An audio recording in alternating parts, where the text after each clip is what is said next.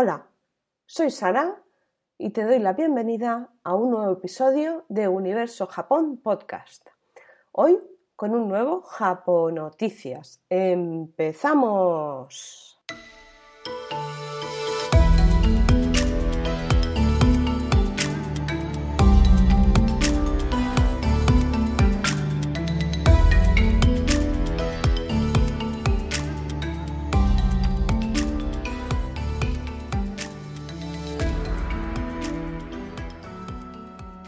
Bueno, ya estamos a viernes, fin para muchos de la semana laboral y para todos fin de mes.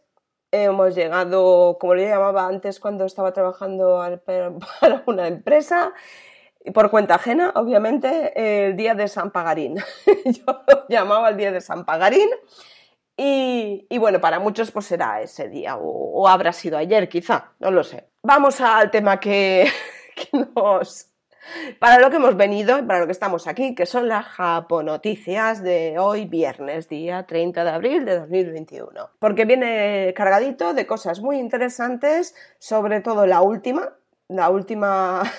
sí, va a estar muy bien porque te puede ahorrar mucho dinerito. A ver, antes de nada, y dentro de las Japonoticias, te recuerdo que esto no es solo un podcast, sino que también tienes disponible en universojapón.com una tienda de productos japoneses o de inspiración japonesa, que vienen muchos de ellos directamente desde Japón, otros a través de otros países. Tienes también literatura, tienes productos que están inspirados en pues eso, la cultura japonesa y que he realizado yo misma. Y además también la parte del blog, un apartado de podcast donde puedes escuchar este y los demás podcasts. Bueno, un montón de cositas que seguro que te van a encantar. Y ya, iniciando con la primera noticia de hoy, vámonos, nos transportamos por un momento al mundo del arte. Concretamente a la pintora japonesa, que no sé si conoces, pero es que es una grandísima artista y además original donde las haya, que se llama Yayoi Kusama. Yayoi Kusama, seguro que la conoces, es una señora ya de 92 años, pero que tiene una visión muy diferente de lo que es el arte y en ella la plasma, ¿no? Está bastante obsesionada por los puntos, hay que decirlo, pero lo hace de una manera tan artística que es una delicia ver sus obras. Bueno, comentarte que se van a realizar dos exposiciones de manera paralela hasta el 31 de octubre, una en Berlín y la otra en Nueva York. La de Berlín se realiza en el Museo Martin Gropius Bau, pero esta exposición, por desgracia y debido al tema de la pandemia, el pasado 24 de este mes tuvo que cerrar sus puertas al público de manera presencial y no se puede acudir a ver en persona la exhibición de nada menos que 250 piezas de esta creadora. Pero nos abren otra posibilidad, que es que podamos ver esa misma exposición de manera digital online. Con lo cual, pues bueno, es como aquel que dice, ¿no? Primero la mala noticia y ahora va la buena. Y luego, por otra parte, el Jardín Botánico del barrio del Bronx de Nueva York sí que va a abrigar un montón de esculturas de esta artista y sí que va a estar abierta al público hasta el 31 de octubre, de momento hasta nuevas noticias. Sí que es cierto que bueno, pues no va a ser posible quizá vender la cantidad de tickets que en una situación normal se podría vender, pero sí que es posible ir de manera presencial. Con lo cual, si te encuentras en una situación u otra, que sepas que puedes acceder a este tipo de exposiciones, que creo que serán una delicia porque esta artista es espectacular. Es absolutamente diferente a todo lo que hayas visto hasta ahora, o incluso seguramente si eres muy apasionada de Japón y has podido viajar. Hay ciertos puntos de Japón en los cuales puedes ver obras expuestas de ella que forman parte de, pues bueno, del, es que no sé cómo llamarlo, de la naturaleza de Japón, ¿no? Forman parte de ella. Bueno, antes de acabar, darle las gracias a la fuente que es prensalatina.cu por esta noticia que es fantástica. Vamos a por la segunda noticia de hoy. Nos vamos a la naturaleza, en este caso en España, y es que la Embajada de Japón está buscando paisajes gallegos y también paisajes de lugares de Castilla y León que recuerden al paisaje japonés en primavera, al famoso Sakura. Esto se está realizando desde el 9 de abril hasta el 31 de mayo y lo que se pide es que la gente, pues si localiza estos parajes, pues les haga una fotografía, las mande directamente, que las publique, o sea, para que la Embajada de Japón las publique en las redes sociales, pues bueno, las que vean más originales o que más se relacionan con todo, con lo que es la primavera japonesa. Y luego se van a realizar una serie de eventos culturales online de la primavera cultural japonesa, que incluyen talleres de origami, de pintura sumie, conciertos de música primaveral, ikebana, bonsai, washoku y muchísimas cosas más. En este caso, pues eso, lo que nos hace un llamamiento es a que la gente pues bueno, que esté tanto en Galicia como en Castilla y León y que pueda acceder a estos paisajes tan maravillosos y primaverales, pues bueno, pues colabore de alguna manera y todo aquello que nos acerque a Japón, pues siempre es una muy, muy, muy buena noticia. Y bueno, darle las gracias finalmente a las fuentes metropolitano.gal y cope.es por estas noticias que siempre pues nos alegran la vida, la verdad. La naturaleza es muy bonita y hay que disfrutarla. Vamos a continuar con esta tercera noticia. Para quien les gusten los videojuegos, a partir de mañana la Fundación Japón en Madrid organiza un ciclo de conferencias online sobre el videojuego en el país asiático. Este evento se titula GMU, Perspectivas del videojuego japonés. GMU es juego en japonés y pues de ahí pues que le hayan puesto este nombre. Te cuento, todo este ciclo de conferencias arranca mañana 28 de abril de 2021 a las 18 horas hora peninsular española. Esto es completamente gratuito,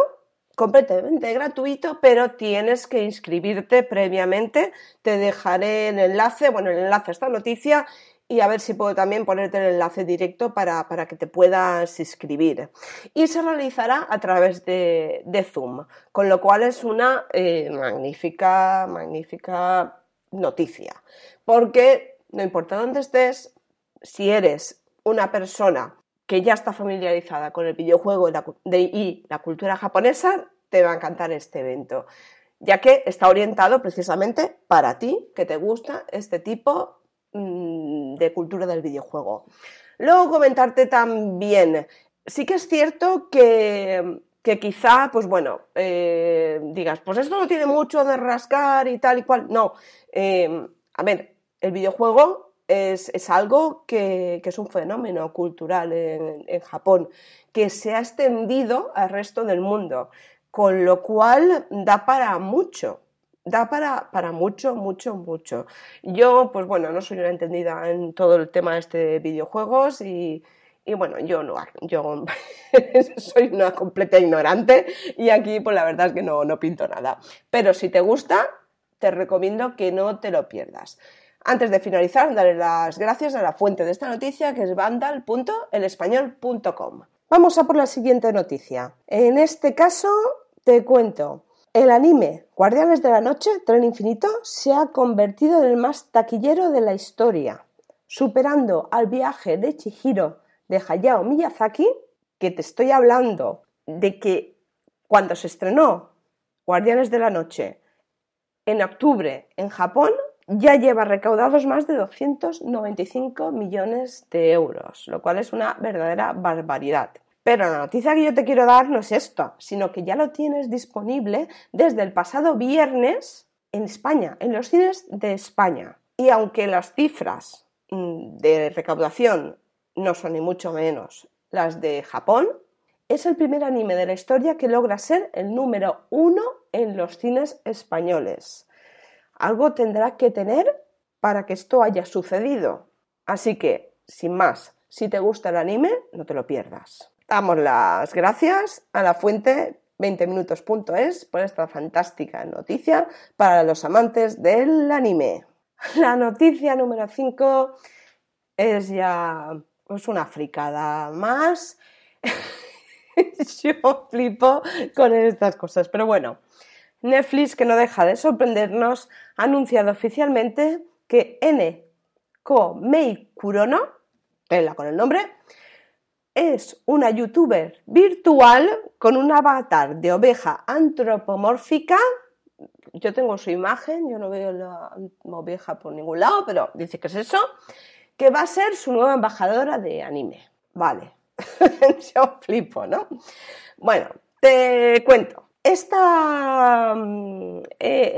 avatar virtual es lo que se llama una VTuber, ¿vale? Esta VTuber no es más que una YouTuber virtual, una creadora de contenido online que utiliza un avatar en vez de una persona real y este avatar representa a la persona que hace el contenido y que presta además su voz para este personaje.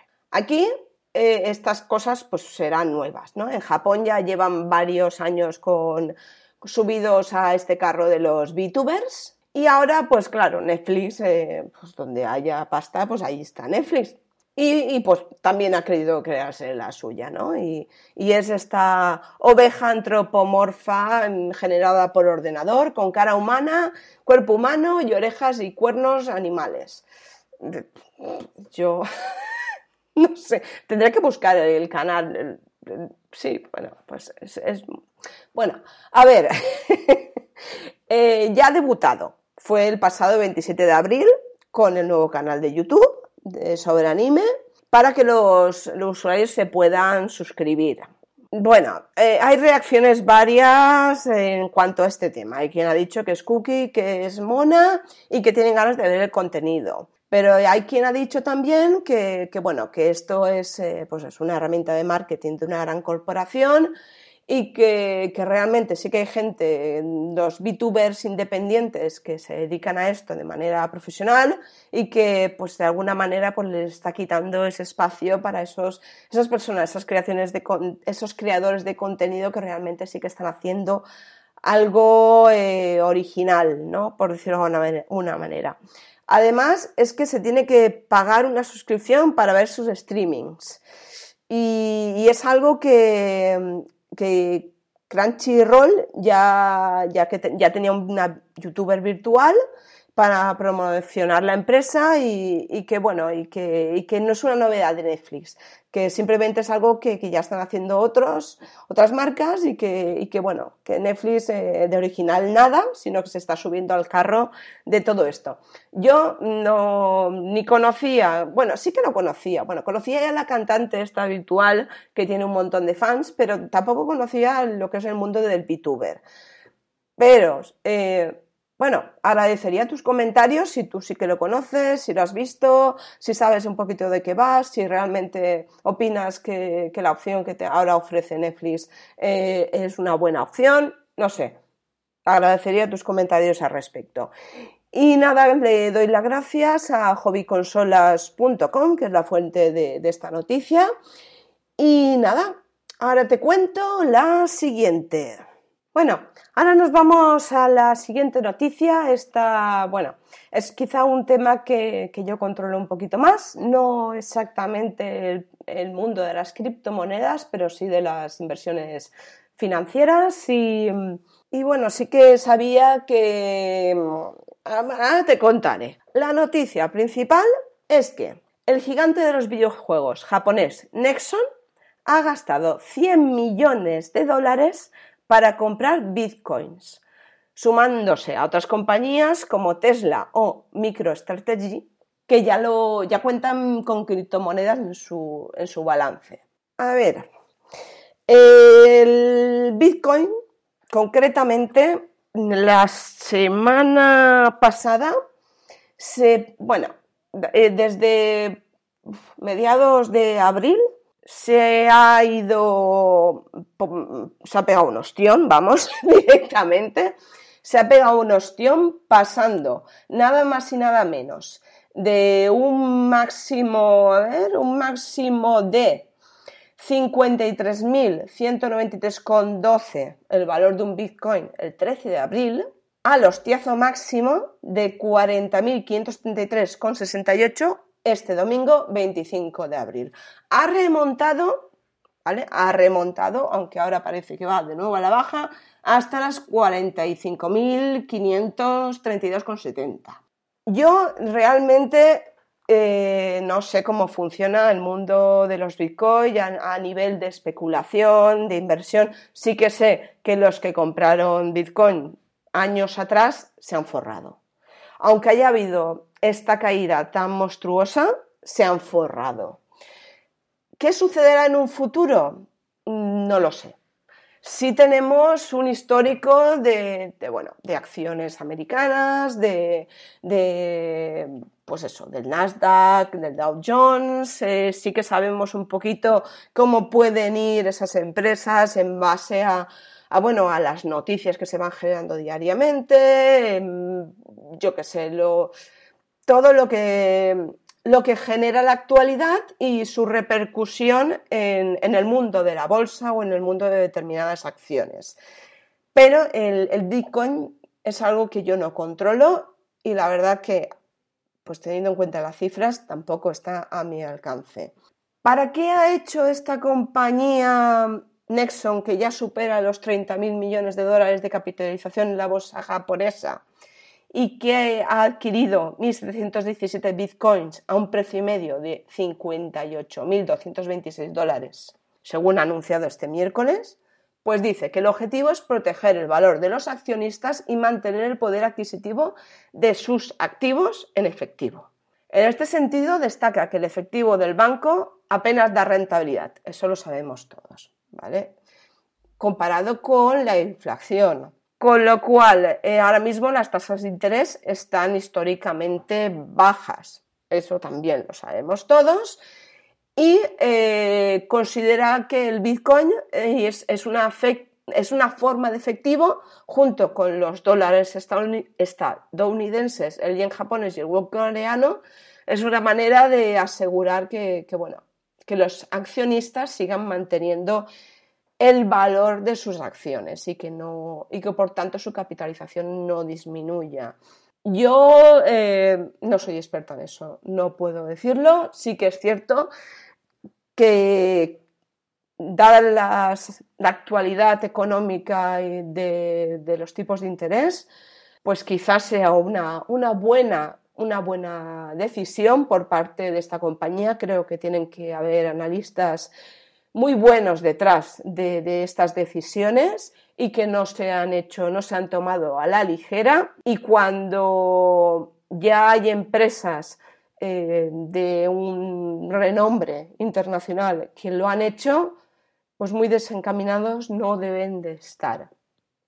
Se verá en un futuro.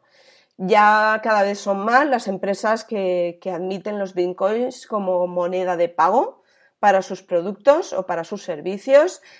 Creo que es algo que irremediablemente va a llegar a todos y que todos vamos a vernos envueltos en esta vorágine de las criptomonedas, pero que ahora mismo solo está al alcance de unos pocos expertos o de unos pocos atrevidos que quieren meterse en este mundo. De momento no es el mío, pero yo no descarto que en un futuro pueda serlo. Las gracias a lainformacion.com, que es la fuente que nos ha otorgado esta noticia, y ahí lo dejo. Vamos a por la siguiente. Bueno, ya se me ha bajado el ánimo con esta siguiente porque es una noticia triste. Ha muerto a los 89 años de edad, el pasado 24 de abril. Shunsuke Kikuchi, que bueno, quizá por el nombre no lo conozcas, pero es el compositor de la banda sonora de Dragon Ball y Dragon Ball Z. Shunsuke Kikuchi es un reconocido compositor de muchas bandas sonoras de muchos animes y ha fallecido, como te he dicho, a los 89 años de edad debido a una neumonía. Es famoso por estas bandas sonoras de Dragon Ball y Dragon Ball Z, pero además también ha creado otros temas para animes como Doraemon o Kamen Rider. Es una lástima, es ley de vida, ya lo sabemos, pero bueno, la noticia pues es muy triste, la verdad. Además, a mí me causa impacto porque también es el autor de la banda sonora de Mazinger Z. Formó parte de mi niñez. Dragon Ball también es cierto, pero yo no la veía. Pero Mazinger Z sí. Me encantaba esa serie, esa de, creo que era pechos fuera y puños fuera o yo qué sé, o las dos cosas también, me encantaba, absolutamente, era fan total y bueno, la he disfrutado mucho, descanse en paz y su obra es seguro que perdurará por los siglos de los siglos porque gente como esta hay poca. Doy las gracias de esta triste noticia, pero necesaria, a ramenparados.com.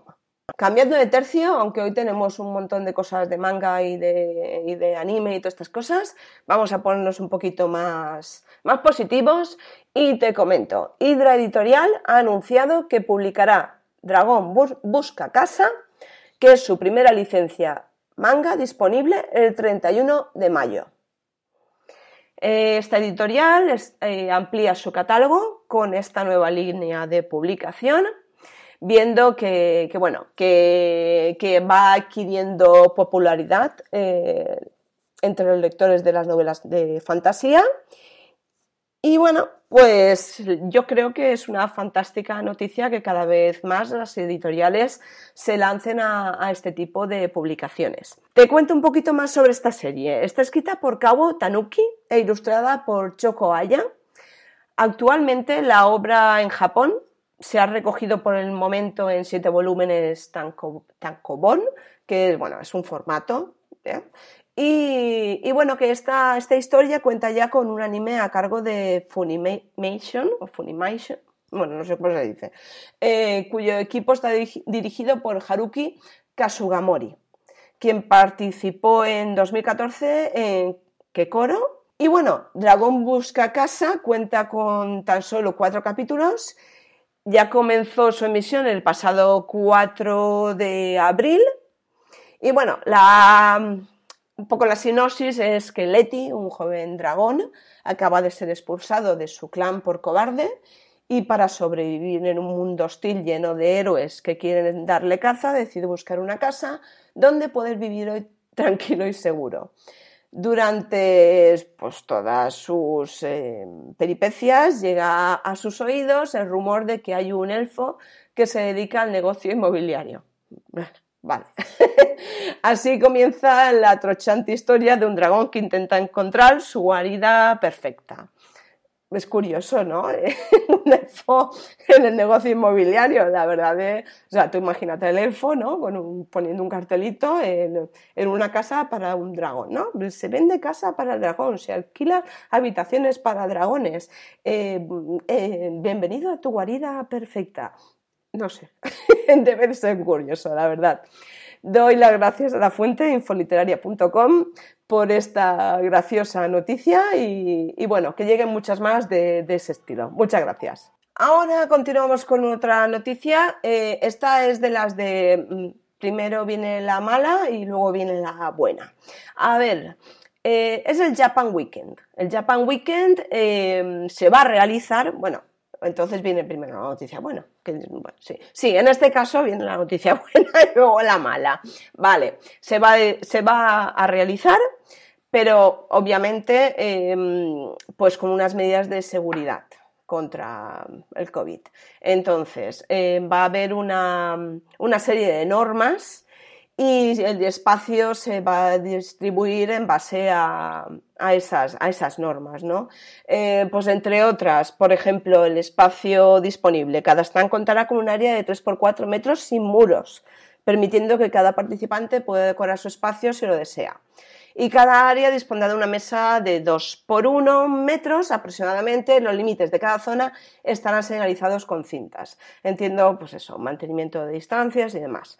En cada mesa podrá haber un máximo de 2 personas del mismo entorno y los participantes contarán con un único sustituto en el stand para todo el día.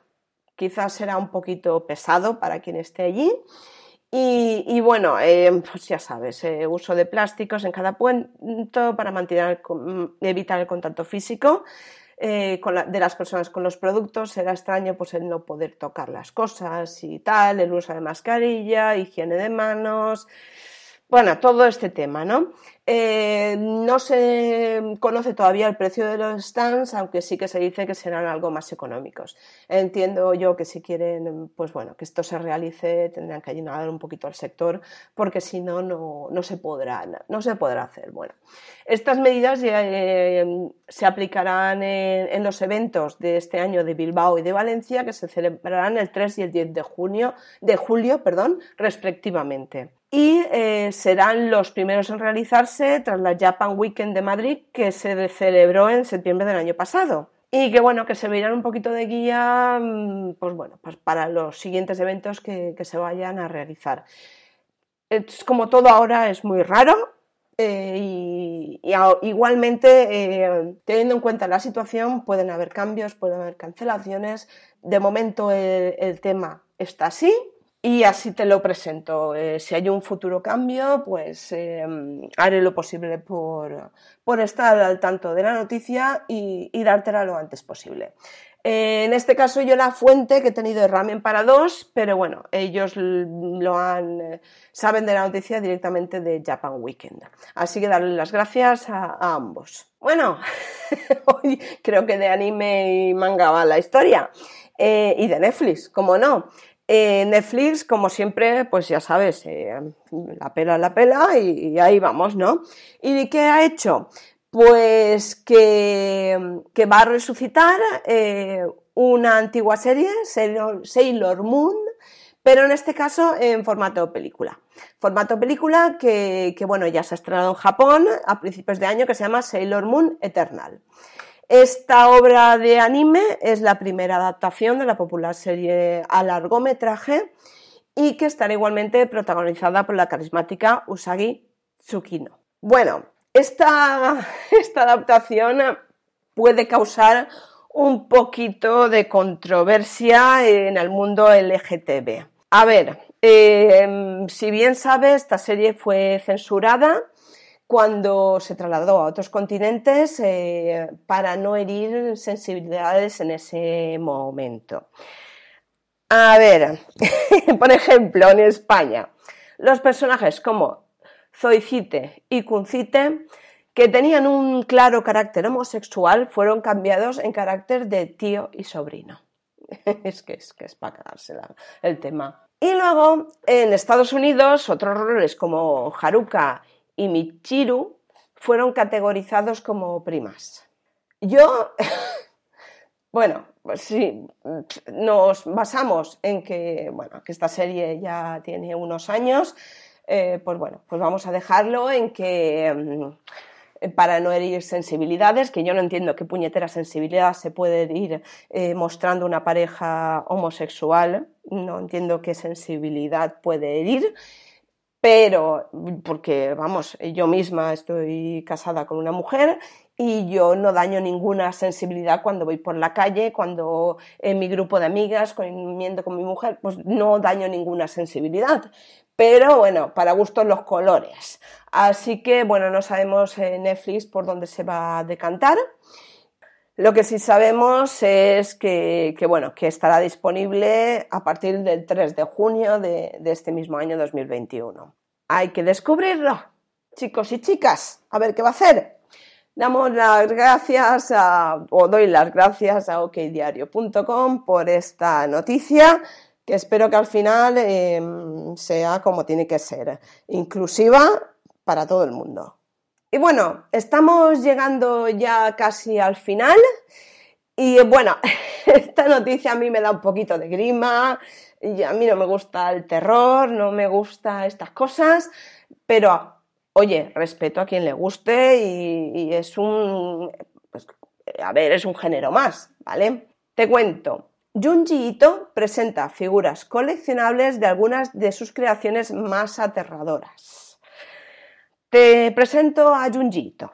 Junji Ito es reconocido como uno de los creadores más destacados en Japón dentro de la industria del manga. Ha pasado años creando algunos de los monstruos y abominaciones más aterradoras, no solo del género, sino de la cultura pop en general. Por lo que ahora, Unbox Japan presenta una serie de figuras coleccionables que son realmente espeluznantes. Estas pequeñas estatuas incluyen personajes como Snail Girl y Tommy, por mencionar algunos, y poseen una enorme atención al detalle a cada uno de los elementos que conforman las creaciones que surgen de la mente de este gran maestro del horror de Japón. A ver, yo tengo las imágenes delante y me da un poquito de cosita. Todo esto fue presentado a través de sus redes sociales y si tienes Twitter te recomiendo que busques por el hashtag Junjito o por el hashtag UnboxBlindBox y puedes ver un poquito estas estatuillas y no sabemos dónde exactamente se van a poner a la venta, si van a llegar aquí a México y América Latina, no sabemos muy bien, pero bueno, ahí están, si te gustan pues búscalas y ya está, y dame tu opinión al respecto, porque igual yo soy muy rara y esto es la leche, ¿vale? A ver, como toda creación, hay que darle mérito. Y le doy las gracias a BitMe como fuente de esta noticia espeluznante. Y ahora, como fin de fiesta, y ya me callo ya, y me voy ya a hacer otra cosa, te doy la noticia que estás esperando desde el principio, y la verdad que vale la pena. Vale mucho la pena. Como sabes, en breve, si no ya, ha empezado la Golden Week, la famosa semana dorada de Japón, que pues cogen vacaciones todo Dios en Japón, aunque este año no sé cómo se va a hacer. Y PlayStation lo que quiere hacer para celebrar esta semana dorada es celebrarlo con rebajas de hasta el 85%. En juegazos Made in Japan. Esto va a ser hasta el 12 de mayo en la página de PlayStation Store. No todos van a tener ese 85% de rebaja. Yo te recomendaría que fueses a la web por si estás pensando adquirir alguno de estos juegos. No te esperes más, porque esta oferta está solo hasta el 12 de mayo. Así que a mí, si realmente me gustas este mundo, sí que aprovecharía la oferta para adquirir alguno que otro. Y nada, yo creo que ya por hoy no me queda más que, dar las gracias a vidaextra.com por esta última noticia. Y como siempre, despedirme de ti, no sin antes recordarte que puedes visitar la tienda y el blog de universojapón.com, donde hay productos y en el blog pues artículos muy interesantes, o por lo menos a mí me lo parece, o lo he intentado hacer para ayudar a que la gente tenga un poquito más de visibilidad de ciertos creadores que yo considero muy buenos. También están mis recomendaciones, mi viaje a Japón y, bueno, las cositas que ya te he ido comentando. Y ya sabes, déjame tu comentario, tu consulta, ponte en contacto conmigo. Ya en la web tienes todas las formas de contacto posibles en las que puedes hacerme el comentario que tú quieras, la consulta que tú quieras. Y sobre todo agradecerte que estés ahí escuchándome, porque sin ti esto no sería posible. ¡Mátane!